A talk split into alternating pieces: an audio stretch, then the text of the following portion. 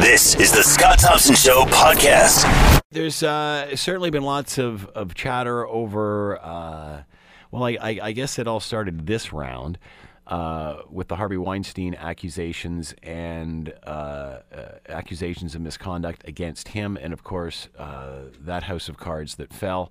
it quickly spread through the entertainment business. People like Kevin Spacey, Matt Lauer, of, of course, all uh, having accusations uh, tossed their way, and of course, uh, the end result, we all know what that is. Uh, but then there seems to be a group of people that have sort of, I don't know, their names have come up, their names have come out in this, but some sort of get a pass, it seems. Uh, like the Bill Clintons, the Woody Allens, Dustin Hoffmans, Donald Trump. Uh, here's what Rachel Crooks had to say. Crooks, she is uh, uh, one of the victims, alleged victims, of the Donald Trump scenario. Uh, Megyn Kelly this morning, along with uh, some of the accusers sharing their stories, uh, live on NBC this morning. Here's what they had to say. Well, I worked in Trump Tower um, at a company that um, actually did business with Trump, and I saw him frequently because um, I sat right out front um, behind glass doors, and he used the elevator bank um, to get to his residence right outside our office. So I would see him almost daily, you know, waiting for his elevator. Um, and on one day, I decided to introduce myself because I did see him regularly. and he shook my hand, you know, and he kind of gave me the normal double cheek kiss. Um, but then he held on to my hand and he kept kissing me. You know, he kept asking me maybe a, a question, where are you from, and kissing me again. Where is this? Again. Where's this happening? It's right outside the elevator. It's right outside my office. So he kept kissing you? Yeah, he went, I don't know how many times back and forth, multiple, um, and then he kissed me on the lips. And I was shocked, yeah. I mean, devastated. I didn't it happened so fast, I guess, and I, I didn't really, I wish I would have been courageous enough to be like, you know, what's going on and you need to stop this. But um, I think ultimately he got on his elevator and I, I ran back into the office and I remember hiding in um, our boss's office because no one else was there. It was early in the morning. Um, and I called my sister and I was like, I don't, I don't know what just happened, but I felt horrible. Uh, that, of course, uh, one of the accusers, uh, Rachel Crooks on with uh, Megyn Kelly this morning uh, on NBC. Let's bring in Alyssa Freeman, PR and pop culture expert, principal at Alyssa Freeman PR, and is with us now. Alyssa, thanks for taking the time to join us. Uh, this morning. You know, as I mentioned earlier, it seems that after the Harvey Weinstein thing, that, that names started flying left, right, and center. Some of them stuck, some of them didn't. Um, you know, and and what about the Bill Clintons? What about the Donald Trumps? What about the Woody Allens? What about the Dustin Hoffmans? Boy, oh boy, I, you know, I I I saw the uh, Megyn Kelly episode actually, and I don't usually watch her. I'm trying to give her a try, and you know, it seems that you know you can run, but you can't hide and that if you have a past, somebody's going to figure it out, find out, and you're going to have to deal with it. You know, even this morning, uh, celebrity chef Mario Batali, who I love, I love watching Mario. He has been sexually assaulting women for years. And his statement said that, yes, I recognize this. I don't dis- uh, deny or disagree with any of the allegations, and I'm going to get help. So, you know, you and I have talked about systematic change before, Scott. But really, you know, I think that as revelations continue, that companies, that people are starting to rethink policies, people are starting to rethink behavior and trying not to allow that behavior to occur in a way that maybe would have taken decades to change or not at all. So, why are some of these sticking? Why are some not? Why does Bill Clinton get a pass? Why does Donald Trump get a pass? Well, I don't think that Donald Trump is going to get a pass. And I think that you and I have said this before that, you know, everybody's coming forward. And what about Donald Trump? You know, he, they, people call him the sexual predator in chief. And why isn't he doing anything about it? So, you know, let's look at the Megyn Kelly episode for a second. You, you know, we look at this. This is put together. Obviously, this has been in the works And Megyn Kelly used to work for Fox, so I think she's got still has some very deep connections inside the White House press corps. I was surprised that this came out on a Monday, and I guess I mean they had to be working all weekend to put this together. They found three credible witnesses that were willing to go on air and subsequently go into a press conference uh, right after the show. And during the show, there happened to be a statement delivered that uh, from the White House just so happened that um, denied the allegations. Now, listen, any good communications team uh, will be notified that they're doing something on Megyn Kelly. They're sitting there watching it. They can only need to watch five minutes to know how to craft a statement and to get it uh, to the producer to make sure that it's read on air. So you know, uh, as much as that was contrived, somebody is trying to keep the story on the bubble again. And what better than than who better than a person at NBC whose ratings are not doing well, who has great aspirations and can wield her power to get the story out. So it's very interesting that it's happening in this way. And when we talk about what, so does the investigate? Do, do, do, does their reporting have? Uh, should we be looking at it through a different lens uh, if we evaluate it the way you've just stated? That you know they're looking for ratings, basically. I think uh, people are starting to use this platform in a number of different ways. But the thing about this story is that it's credible, and that you have credible witnesses with credible accounts and great memories. So you know, what it needs is somebody with a big platform in order to bring these women again forward. You know, the first one said, you know, I came out with this story, and then he got elected. And I thought, well, that's great. Nobody cares. And when we first heard about Dustin Hoffman, we're like, oh my gosh, Dustin Hoffman, Tootsie, I love Dustin Hoffman. And then he was taken to task by John Oliver, and some of us didn't think that was fair. And then more women are coming forward. So, you know, if you are going to deny an allegation, you better have a rock solid memory and you better be as clean as the driven snow, as pure as the driven snow, to make sure that what you're denying won't come up again. And what's happening here is that you apologize, but then you can't get angry and you can't deny because people have long mer- uh, memories and people have um, real experiences. So, uh, what separates these stories? Is it infidelity versus abuse? I mean, you know, could we look at Monica Lewinsky any different than, are, are we looking at Monica Lewinsky any different now than we did way back when? We may. And conversation is starting to bubble up around there. I've, you know, as a communicator, I always tend to see if a story is going or if people are looking into it when you start to see small snippets here and there. And the Bill Clinton story is starting to resurface. And people are saying, gee, what if Ken Starr, who was the prosecutor during those hearings, what if Ken Starr was right? And then people are now looking at Monica Lewinsky saying, you know, she was sort of quote unquote victim zero in all of this. Yeah victim zero in a way that and, man, and many painted, public way. And many painted her as just the tart. Exactly. So, Bill Clinton certainly not a victim the anyway. Yet of all, hmm. if it ever all comes to light. But the Clintons are very powerful people, and they probably quashed every. They tried to think of every uh, single scenario and tried to quash it from being able to bubble up again. But right now, right now, nobody is safe. So, uh, do, and we've talked about this before, do, and is this, I'm trying to understand why some are getting a pass and some are not. I'm thinking, eh, you know, there's probably too many stories and not enough people to investigate you know what, Scott? I don't think anybody's getting a pass. I think as soon as your name is plastered in the media. But some people, but it seems that some are being handled a lot differently than others are. I mean, your name may get in the media, but you may not, you know, lose your livelihood or your jobs the way some are losing them. Um, you know, and, and, you know, is the difference in that the reason that you know uh, every scenario is different, and can we view those past actions through today's lens?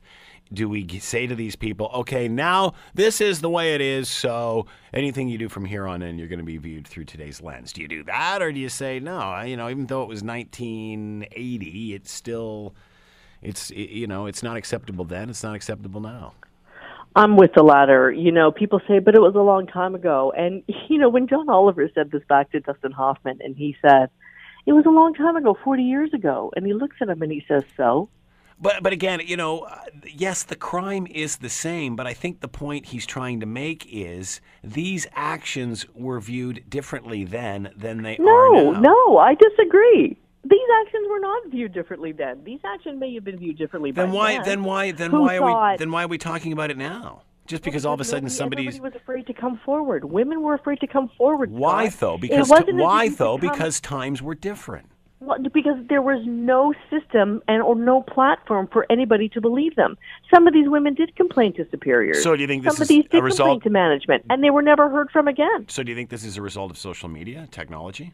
Yes, people have a wider platform now, Mm-hmm. and there are different platforms where we don't have to rely on journalists or people sweeping things under the rug.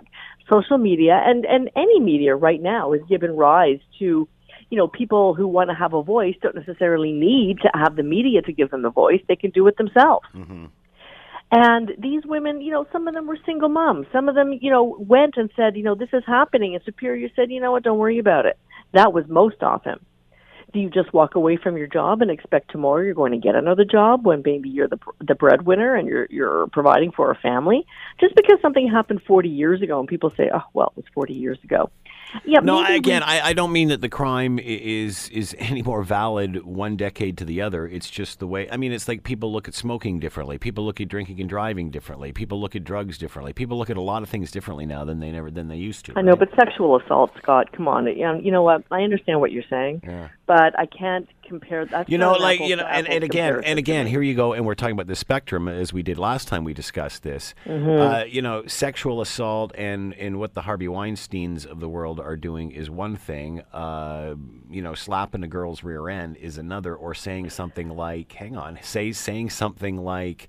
Hey, this is a weird free- threesome while I'm having a picture or making reference to a threesome. That's different.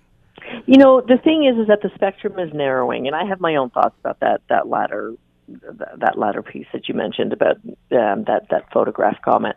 But you know, my main point is is that the spectrum is smaller. So where you think that you know, you know, just sort of patting somebody or touching somebody may may be okay, down you know, on to the other end where it's being sexually assaulted. Honestly, the more these allegations come out, and the more women start to stand up and say, "I didn't feel comfortable with that. I was standing in an elevator, and you just thought you could lean in and kiss me." And that, and of course, she went to her superiors, and of course, and then you know he was their biggest client, and of course they're going to say, "Well, you know what? Don't let it bother you, dear." Hmm. So, you know, when we talk about what makes it different, what makes one worse than the other, and what if one is on one side of the spectrum and one is on the other, that spectrum, you you know, think about it in a, if, you know, in a ruler, you know, it's all, it's gotten very, very, very small now.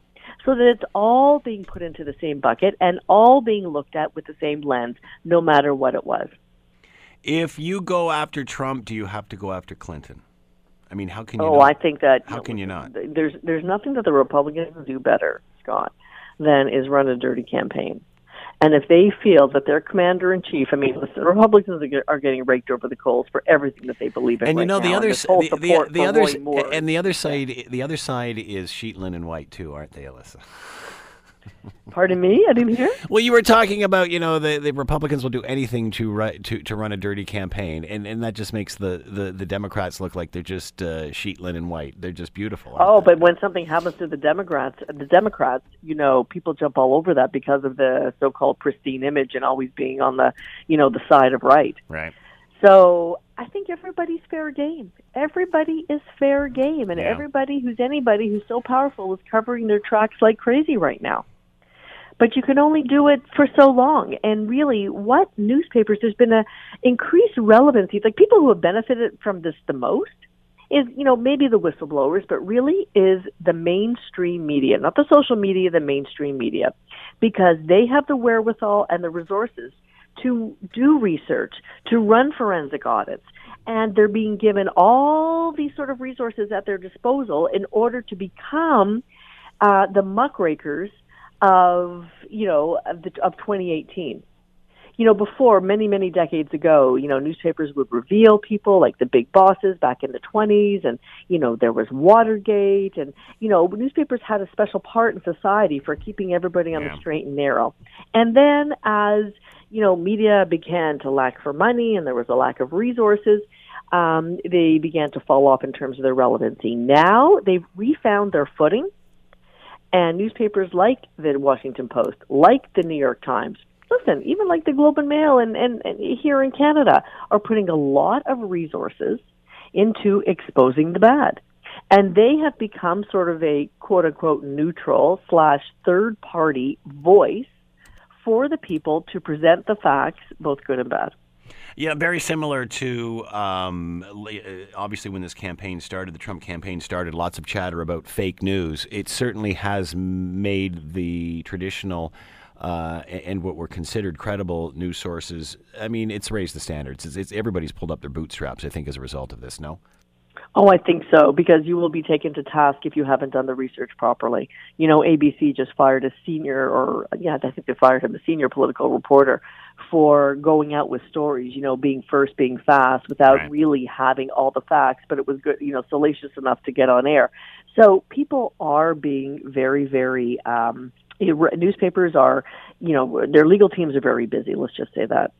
So, are the Clintons, the Trumps, the Woody Allens, the Dustin Hoffmans, are they in the same category as the Spaceys and and uh, Matt Lauers and and and Charlie Roses and and Weinstein's and such?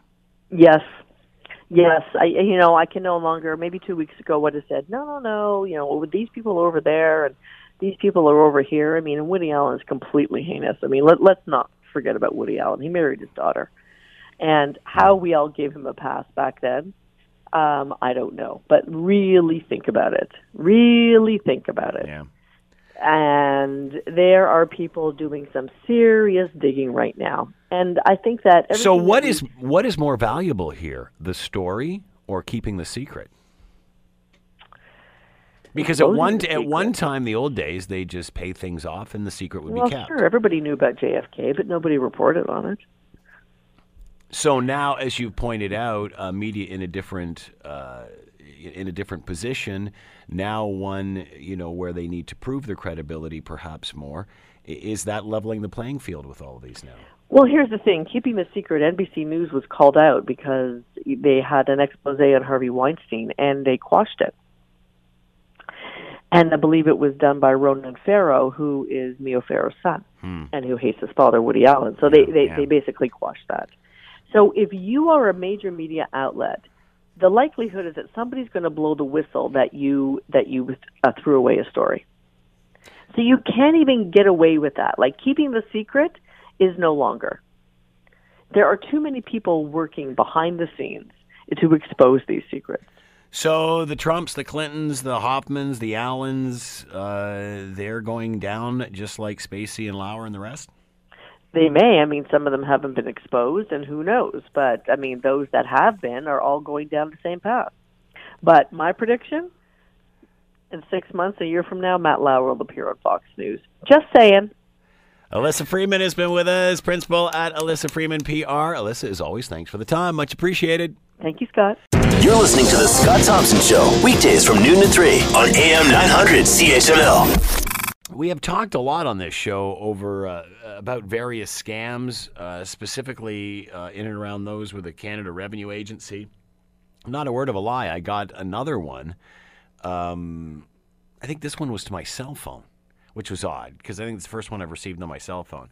Uh, with the same sort of recording, you know, blah blah blah blah blah. You're something wrong with your income tax or whatever, and then of course uh, you know, call this number right away and, and, and, and get it taken care of. My wife has also received uh, the same sort of call uh, in the last, uh, I would say, six months or so.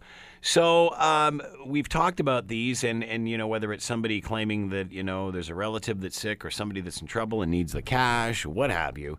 Uh, you know, some of these scams are as old as time. Uh, however, the method in which they are executed or the method of which the payment is exchanged uh, can be uh, can be pretty technologically advanced. Uh, we uh, had talked in the past about uh, examples of people who had actually gone to stores and purchased gift cards. And the whole idea behind purchasing the gift cards was to pay some sort of demand or ransom or something that some some scam that somebody had been involved with, uh, to the point where uh, places that would sell these cars would uh, cards would would have notices on the wall saying, "Hey, you know, that's not what these things are to be used for." Um, and you often wonder why a red flag wouldn't go up if if that sort of method was there. Same sort of thing now uh, uh, happening with Bitcoin, as uh, cryptocurrency fraud has doubled uh, in the last year, uh, just under two million dollars so far um, in in the last year. Uh, so uh, again, uh, technical uh, technological advances uh, making it easier for us to exchange money, but it doesn't seem to be sending up any more red flags. Let's bring in Andreas Park, Associate Professor, Institute of Management and Innovation, Rotman School of Management, University of Toronto, and with us now. Andreas, thank you very much for taking the time to join us today. We appreciate this. Thanks for having me, Scott.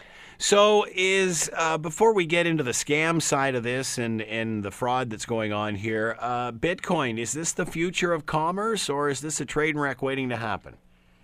Well, um, I'd like to be a little cautious. Uh, in principle, I think Bitcoin is a beautiful idea. It is, allows us, uh, you know, direct money transfers or uh, value transfers from one person to another without involving a third party, like a bank or a credit card company or even PayPal. So, you know, just imagine how much uh, that cuts out the middleman and, and what kind of benefits that could give. Um, now, Bitcoin itself. what are the advantages? What, what explain some of those? Why is this oh, so great? Why, in the, in theory, does this seem like a great idea? Okay, so well, so let's you know the world is bigger than Canada, right? So let's think of outside of Canada for a moment. Um, in the third world, there are hundreds of millions of people who don't have a bank account, who have no no hope of actually ever receiving or getting a bank account. All of those people could just use a cell phone and essentially make value transfers without having to go through a bank. There's no need for a bank anymore. And if you think about it, that's really beautiful. That could give banking services um, to many people. It would make their lives so much easier because it's much harder to steal uh, a cryptocurrency like Bitcoin directly from a person also think of a, an even better example are international remittances. That's a $600 billion market these days.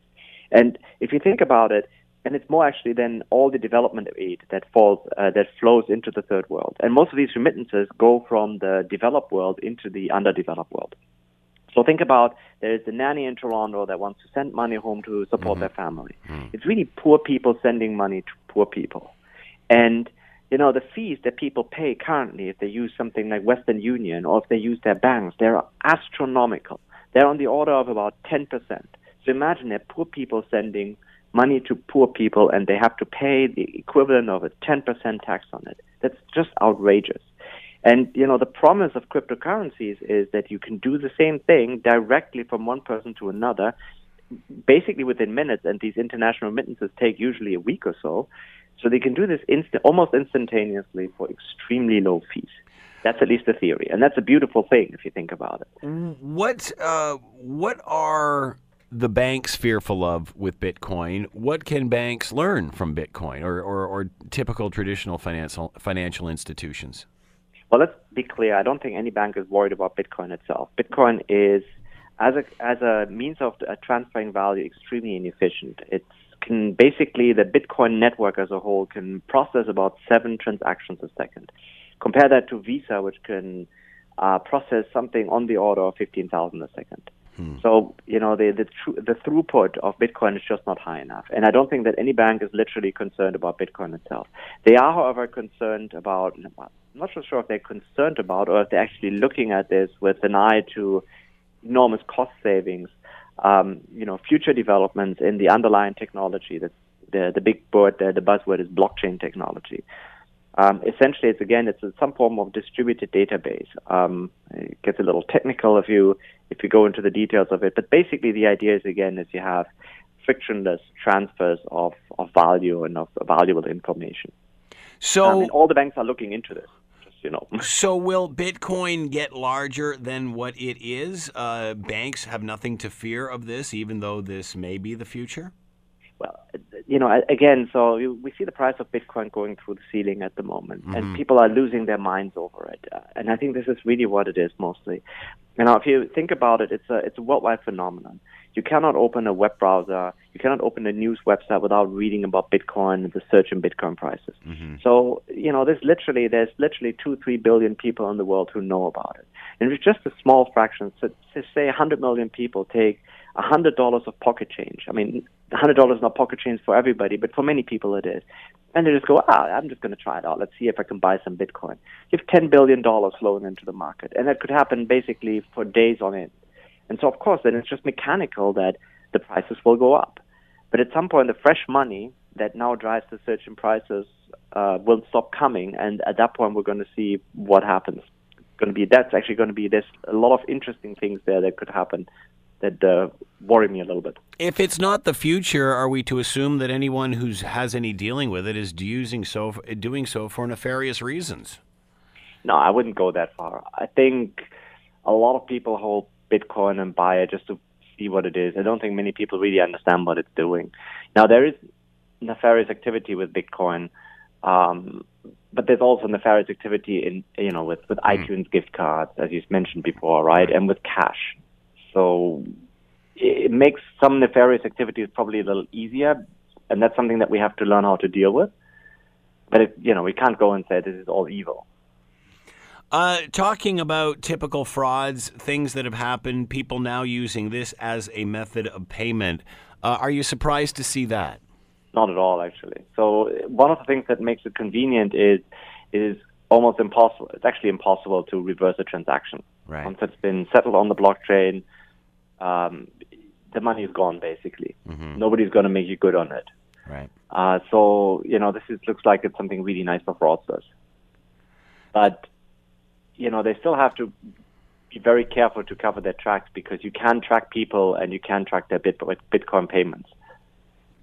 So, So why would this not, uh, you know, and I'm maybe it's a question that can't be a- answered, especially you know when people are buying gift cards uh, to do the same thing. But w- why wouldn't this red raise red flags for people? Wow, that's a very good question. I mean, many of the scams that are out there, they are so obvious that, uh, you know, you always wonder why do people actually fall for them. But hey, you know, for the scammers, it's, it's a game of numbers. You send out 100 million email messages, and, you know, if you get, uh, you know, just, you just need a few hundred people to respond to it and you make money. Oh, and if on that, you know, that may be actually useful for your listeners. There is actually a, a very nice artificial in, intelligence system. So when you get a scam message, you should just forward it to an email address who's called me at rescam.org. And they were trying to do is they're trying to go back to the scammers and trying to occupy their time. That's a pretty good way to um, get back at them. Oh my! Uh, so in other words, that's like uh, the, you know the person that calls you uh, via the telephone, just keeping them on the line like the telemarketer almost. Exactly, because that you know time is their is their problem, right? So if if you get people responding to them trying to engage in a conversation, that's just very time consuming for them, and then they can't do their scams anymore. At It- some point, it doesn't pay anymore. Is it a certain type of individual that falls for something involving a Bitcoin? I mean, is this targeted at certain people that would because you would have to know a certain amount about Bitcoin, would you not, to even venture down this path? Oh, wow, that's a really good And, question. and, and I mean, at what point would they say, "What's Bitcoin"? Yeah, so I have. I mean, I find uh, when you read the, the CBC article on this, I'm really surprised that somebody falls for a scam and then has the ability to actually buy Bitcoin because it's not Exactly. a, it's not a trivial to do. exactly. How would you know one and not the other, and vice versa? I mean, it just doesn't make sense to me. no, it doesn't make sense for me either. So, are these attractive to certain types of crimes, to certain type of uh, of of uh, well crimes or victims? I, honestly, you have to ask the RCMP for that one. I'm I'm really not a fraud expert on that one. As I said, if, every time something is popular and big, it's not a surprise that people fall for, for scams and frauds. But look, I mean, there's actually some bigger scams and frauds going out with initial coin offerings and the like that you know dwarf by a very long shot what we see with with Bitcoin fraud. Uh, many have have uh, those who have tried to explain Bitcoin and, and figure out where it is, figure out where it started, how it originated, uh, who, you know what's behind it, what's backing it. Um, many have compared it to a Ponzi scheme or a pyramid. What are your thoughts? Well, that's a little that's a stretch, really, right? Is it? essentially when it so there was it was an idea of a value transfer system. They called it a coin. You can think about it as just a digital piece of information that you trade back and forth. Right.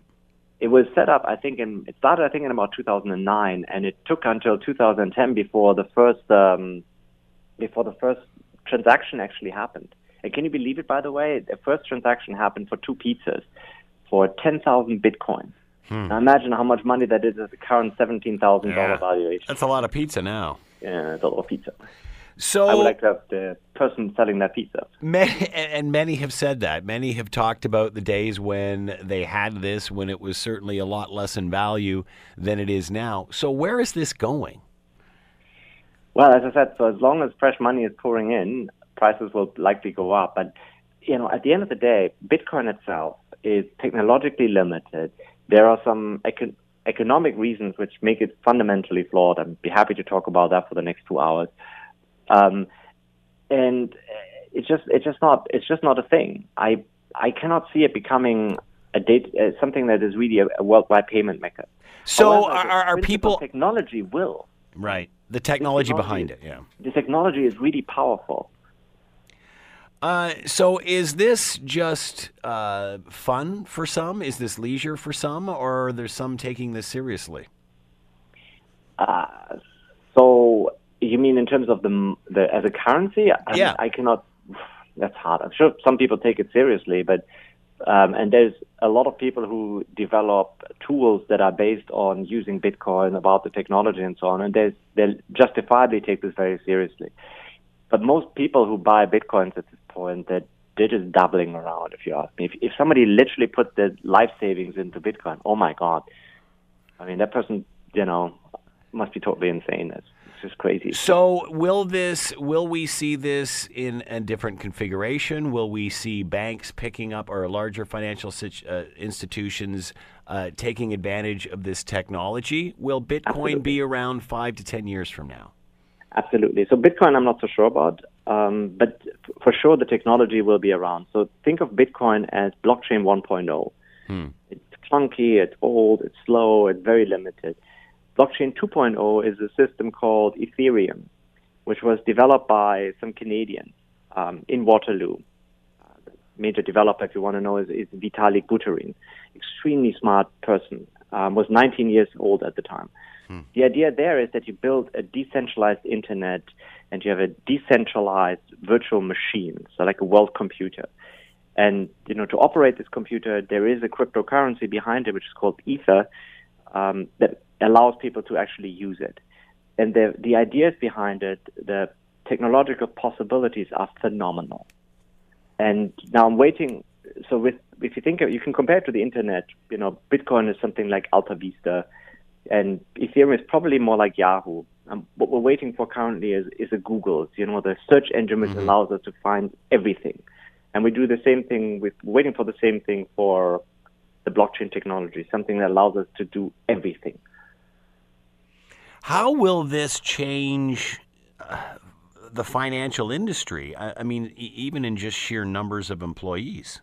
Oh, that's a that's a very good question. Um, so I think the the profession that is actually at most at risk is the accounting profession, mm-hmm. because so a lot of firms already use um, big databases like Oracle and SAP. Now, one of the problems is is that the transfers of value and you know transfers of goods and the recording of it is still very clunky. Um, what you can do with blockchain technology is automate the entire process. So a lot of the account reconciliations that are necessary, when money flows from A to B, you have to make sure that the other party received the money and all of that. That can all go away. Um, so there's, if I would be accountant, I would be concerned. And then on top of that, art, add artificial intelligence, and I would be really concerned. Um, it will also change the financial industry fundamentally. We don't know yet exactly how. Uh, all of the banks are working on this. They're trying to see how they can implement it. But surely there's a huge potential for uh, you know productivity enhancements, but it would also lead most likely to job losses. But there's some opportunities too, right? So if you are in the business of developing this tool, there will be banks are pretty clever, right? So they even in the 1980s when the first computers came out, when mainframes came out, they thought, well, we don't really need people anymore because they don't have to enter numbers anymore. But then the opposite happened because the banks found all these new things that they could do. Hmm. And you would imagine the same thing will happen with this technology. Andreas Park has been with us, Associate Professor, Institute of Management and Innovation, Rotman School of Management, University of Toronto. Andreas, thank you for the time and insight. Much appreciated. Thanks for having me, Scott. You're listening to The Scott Thompson Show, weekdays from noon to 3 on AM 900 CHML. You know, this sort of stuff just breaks my heart. And, um, you know, I, I watched this this morning and just thought, wow, this is one of those things. If there's anything that we can do to try to solve these problems and make people just more empathetic towards each other, just at least try to make people nicer, be nicer to each other, uh, then at least we're, we're doing something with this old radio show. So, um, what we're going to play for you here is a video of a young boy who's gone it's gone viral uh, inspiring many to, to spread the word and share the message. And um, and basically what this is is a boy who's uh, coming home from school. He's in the car with his mom and he's crying because he's being bullied. They're calling him ugly they're throwing things at him just terrible crap that you know I, I guess we've all seen we've all remember as kids but it's just damaging. There's no there's no reason for it. And uh, and as well the people that are usually doing it have got a myriad of problems themselves. And that's why they're taking it out on other people um, and at least we're drawing more attention to this sort of thing. And uh, you know, kids will be kids. Yes, that's what parent. That's what people always say to me when we do these features. Kids will be kids, and that's true. But you know, if if we can somehow uh, try to teach them to be nicer to each other and respect each other, and treat each other the way they would like to be treated, um, maybe we can we can solve something. Maybe we can move the discussion forward. Here is, uh, of course, the audio of that uh, video. Just out of curiosity, why do they bully? What What's the point of it? Why do you find joy in taking innocent people and finding a way to be mean to them? It's not okay. What do they say to you? They call me, they make fun of my nose. They call me ugly. They say I have no friends. What'd they do to you at lunch? Pour milk on me and put ham down my clothes. Threw bread at me. Is it just you? Yep. Or is it other kids too that feel that way?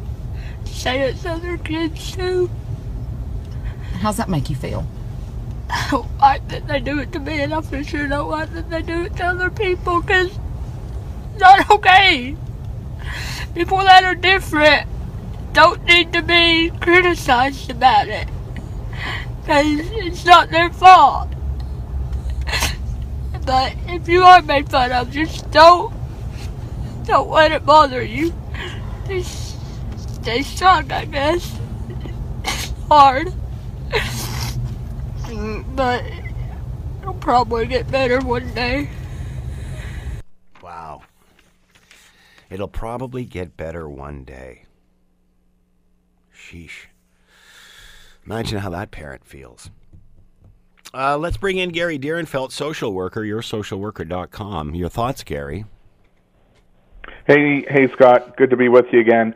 That is such a compelling video, isn't it? I mean, And you know it- what? it- This boy is so smart. He's so thoughtful in what he says. He's so observant in what he says.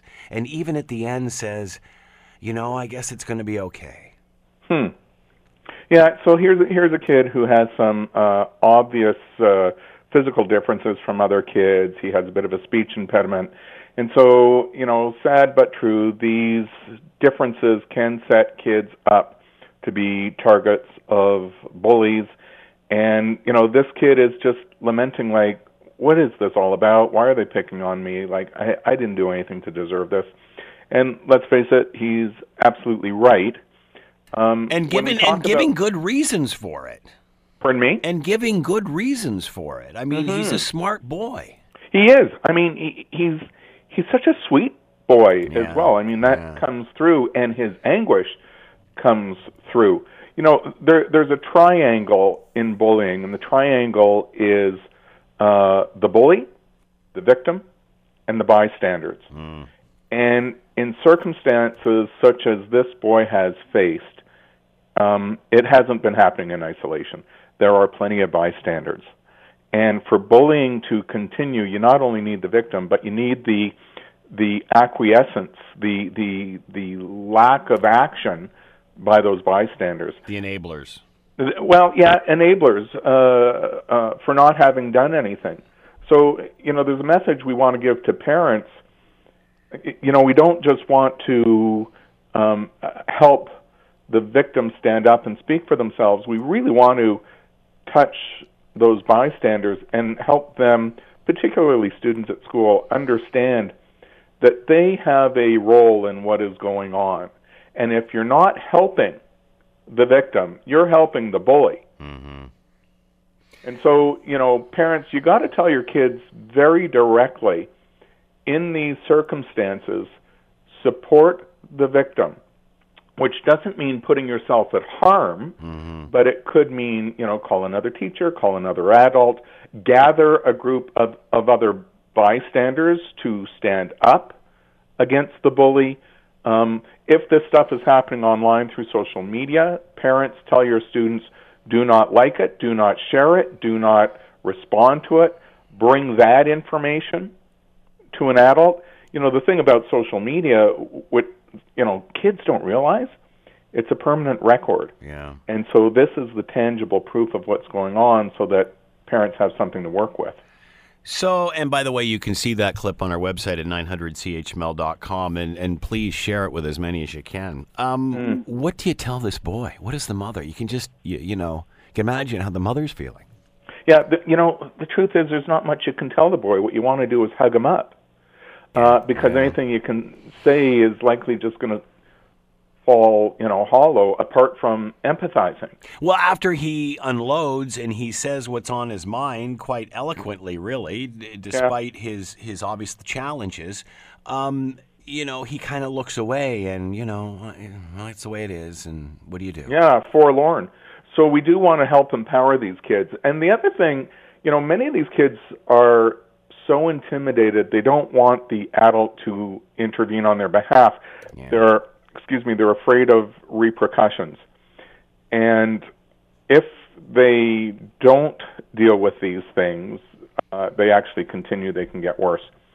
So parents have to be careful not to get sucked into the fear, the anxiety of the child who says, "No, no, don't tell. It'll only make it worse." Um, that's where we have to so support our kids, let them know it won't get worse. We're going to deal with this. No one's going to hurt you, sweetheart. And you know, you go to the people in charge. And parents, when you go to the person in charge, please don't go in loaded for bear because how you communicate the problem can wind up being being the issue that gets addressed versus the problem you're trying to address. Yeah, I have that issue sometimes. Yeah, you, you know, you go in loaded for bear, and then people are dealing with you and not not what you're trying to communicate. So go in very level-headed, go in reasonably, and at the end of the day, the best thing that can happen is a meeting that not only involves the bully the, and the victim, but the bully, the victim, and the bystanders. Hmm. And you know, uh, you know Perry Mason, the uh, retired uh, Hamilton cop, right? Mm-hmm. You know, he does Yeah. these kind of healing circles. Fabulous guy. Mhm. Yeah, he is. We- We've had him on a few times. Yeah. Yeah, as a matter of fact, I called on him recently to help another uh, family where there was some serious bullying. So you you pull together the three uh, three parts of the triangle, and you have an open discussion. You make what's covert overt, and you talk about this. You look at the impact. You look at the bully, and it's never also with the view of beating up the bully. That's just more bullying. Yeah. It's with the sense of helping him under he or she understand not acceptable what's going on. We all want to be able to live uh, comfortably, reasonably, safely. And as you, uh, it, it- it- this happens either gender. It's just as bad, boys or girls, isn't it? Oh yeah. Yeah. Oh yeah. Girls tend to be less physical in terms of their bullying, more psychological, more emotional, and also uh, they will use excluding uh, more commonly. So you're just not going to be part of Mm-hmm. Our group. Uh, s- something interesting too that, that this boy Keaton, his name's Keaton Jones, said, um, and, and the mother, and credit her uh, for kind of trying to bring this out of him and, and find a solution. Um, you know, he she asked him if he had if, if they do these if they do these things to other kids as well. At first he Right. said no, but then he said, yeah, they're just they're bullies. How how does that help in this discussion? The fact that like this poor guy thinks it's him. It's not. Yeah, these people well- these people are jerks and they're going to treat other people that way too. Yeah, I don't know where mom was going in that discussion. Is this boy doing it to other boys? Maybe if it's he's doing it to other boys, it's not just you, and therefore Yeah. don't feel so bad. Yeah. But the truth of the matter is, I don't know that that helps this boy feel any better. Right. Good so point. you know, and, and the other thing is, kids who bully, they tend to have more than one target. Yeah. They're going to have multiple targets. The degree to which they can get away with it, it you know that behavior gets reinforced, it gets repeated. So um, rather than going in that direction, you know, I'd love to see a follow-up tape where we actually have that boy, the bully, and the bystanders in a room, and they're having a debrief, uh, talking about what transpired and and why that's no longer acceptable. What type of person does this?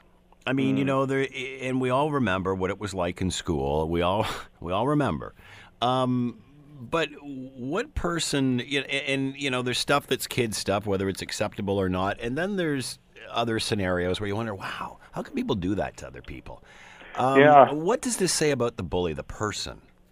You know, uh, you got to know that's been studied tremendously. So what it says about the bully is that frequently they are uh, distraught themselves, typically about things going on in their own life, uh, usually emanating from their families.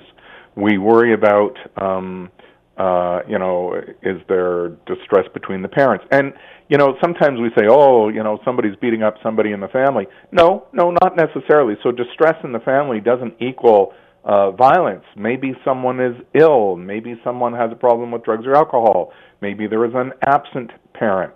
Uh, maybe somebody has dementia. Who knows? But the kind of distress where the where the bully has no other means for discharging their negative uh, energy. So it's not uncommon that we see some issues underneath the bully's behavior that on an individual basis, apart from sorting things out with the victim and the bystanders, it's good to help that bully figure out what's going on for them and that family and uh, provide services as may be required. It's interesting how this boy at one point says, I, I don't like that. I don't like that they do it to me, and I for sure don't like uh, they do it to other people because it's not okay. People Yeah. that are different don't need to be criticized about it. It's not their fault. The fact that he says it's not their fault, what does that say to you? Yeah, yeah. You know, it's like, look at me. God made me this way, and um, I may not look uh, typical like everyone else. And and indeed, the the boy looks like he had a, a repaired uh, cleft palate that le- left him with you know a little bit of facial scarring and a speech impediment. So you know he is different than some of the other boys. Different doesn't by any means equal he should be centered out or that there's anything wrong with him and and so he's kind of lamenting and and speaking to that in that video with with quite a degree of insight into his situation. Hmm. But this is a kid who, you know, the scars on the outside are not going to be anything compared to those scars on the inside for for looking different. And we don't want anyone to feel that way. You know, do you remember in the 1990s, Scott, uh, Jean Chrétien? Yep. there was a conservative uh, commercial that made reference to his uh, facial palsy, Yep. and man, was that ever slammed, right? Yeah. A- As it should have been. But here we are, 20 years later, Yeah. and uh, there's always a new crop of kids. There's always a new crop of parents. And so these messages never grow old. We always have to repeat them. How does this affect this boy? How does this? How will this affect Keaton? So, you know, how it affects the boy in part depends on how the matter will uh, shake out, how, how it gets resolved. You know, in some situations, again, if there's a kind of a healing circle, restorative justice, if everyone can get in the room at the same time, not with a sense to beating up the the bully, but kind of making things right and helping people talk, helping this boy to express what it has done to him, so that he he finds his voice and a mechanism for letting others know. In that circumstance, it can be more than healing it can be empowering. And so that would be a best case scenario. If it doesn't get addressed, and you know, I, I've heard this, I've seen this of of uh, families where where parents come to me, they take the kid out of the school, put them in another school, and again, because of the child's differences, they may be t- a target again in the new school. Yeah. And so there are these multiple ex- negative experience that the child has with respect to bullying and it just beats them up emotionally, psychologically, where they have trouble coping. They may feel suicidal, and, and indeed in Canada, from both coasts, we have experiences of uh, girls taking their own life, Yeah. the outcome of bullying. Mm-hmm. And so we do want to address this forthrightly. We do want to repair. We don't just, you know, want to take the kid from one situation out of it, place them in an. There's no learning. There's no uh, restoration in Yeah. Um, what will this scenario and how this is the you know the mother obviously recorded him. It's now gone viral. He's got lots of positive response. Could this end up making things worse, or will this make things better? How how how will what this has blown up into help him? Great question. I don't know if that viral video uh, is neutral, going to help, or going to hinder. Um, you know, it's nice that the as a result the boy is getting a lot of positive support, but it still doesn't re- repair things with the actual bully, and so we don't know what's going to happen there. And and I'm of the view that it's not enough that this boy gets support from the general community or the world things need to be sorted out directly with that bully because he can still live in fear that this bully will come after him one day because that's the part that hasn't been resolved. What Yeah. should the school do? You What's, know- what's their role? You know, that is a question many, many parents call me, you know, looking for the right answer. Um, schools these days, they are typically better prepared to deal with bullying, which doesn't mean it works in all cases, and it doesn't mean all schools are doing it well. But what they should be doing is, again, uh, first of all, trying to make situations safe for students, addressing these matters forthrightly, uh, hopefully facilitating um, uh, restorative justice between the the victim and the uh, the bully perpetrator. That's best case scenario. Uh, interesting note from a listener uh, in regard to the 19 year old boy that was recently uh, shot in Hamilton, uh, coming to the defense of an uh, older gentleman who was being um, accosted. Uh, the listener says, "Help the victim as a bystander uh, and get shot like this boy. No way." H- how do you? How do you? Re- I mean, you know, it's like you get one reaction, you got the opposite.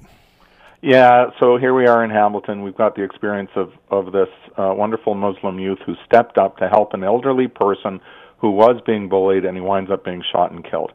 This is, first of all, it's a rare outcome. Let, let, let's just Yeah. make that clear. It's a rare, it's a tragic outcome, um, and that's why we say if the bystander is going to come forward, we want you to do so in a way that is safe. So coming forward doesn't necessarily mean intervening yourself. Uh, these days, cell phones, smartphones, they're all over the place. Pick one up, phone 911, um, gather around a larger group of bystanders to to uh, bear witness. Uh, they can all take out their smartphones. They can all start uh, videoing it, and somebody can shout that the police have been called and we have you on video. These are ways where, in the most extreme situations, such as what happened in Hamilton last week, uh, where bystanders can still make a, a difference yet be safe or safer. In other words, don't just do nothing. Don't just do nothing. Um, that's how we enable. That's how we allow bullies to be reinforced to to to go on and do it again. Gary Direnfeld has been with us, social worker, yoursocialworker.com to find out more. Gary, as always, thanks for the time. Much appreciated. Great to be with you. The Scott. Thompson Show, weekdays from noon to 3 on AM 900 CHML.